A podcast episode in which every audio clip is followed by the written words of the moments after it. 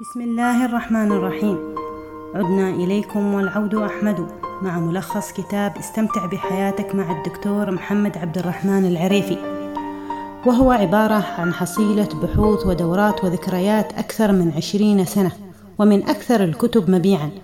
يروي الكاتب محمد العريفي في 232 صفحة تجربته الشخصية عندما كان بسن السادسة عشر من عمره.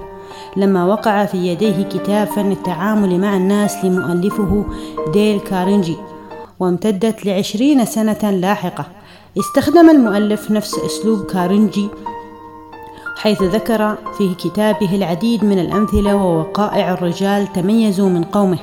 ولكن هذه المرة كانت الأمثلة عن سيدنا محمد صلى الله عليه وسلم وأصحابه الميامين.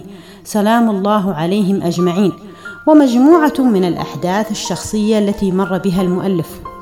يسرد الكاتب ما يربو عن خمسة وثمانين قاعدة يمكن حصرها في ثلاثة مجالات رئيسية وهي التطوير والتنمية الذاتية ومهارات الاتصال والأخلاق. يقول الكاتب ابتسم ابتسم ابتسم. أعرفه منذ سنين فهو أحد زملائي في العمل على كل حال لكن هل تصدق أنني إلى الآن لم أدري هل نبتت له أسنان أم لا؟ دائم التجهم والعبوس وكأنه إذا ابتسم نقص عمره أو قل ماله. قال جرير بن عبد الله البجلي ما رآني رسول الله صلى الله عليه وسلم إلا وتبسم في وجهي. الابتسامة أنواع ومراتب فمنها البشاشة الدائمة أن يكون وجهك صبوحا مبتهجا دائما.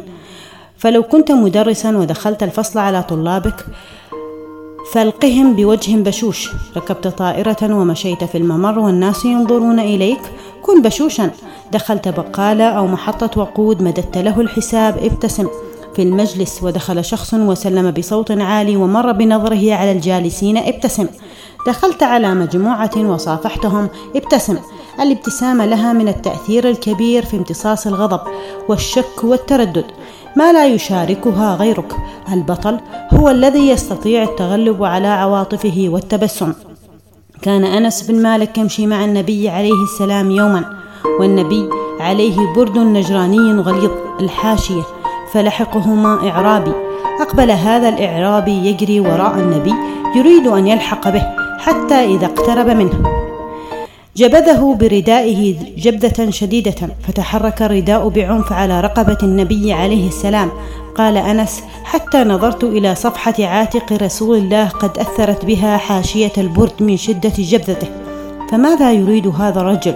لعل بيته يحترق وأقبل يريد معونة أو أحاطت بهم غارة من المشركين.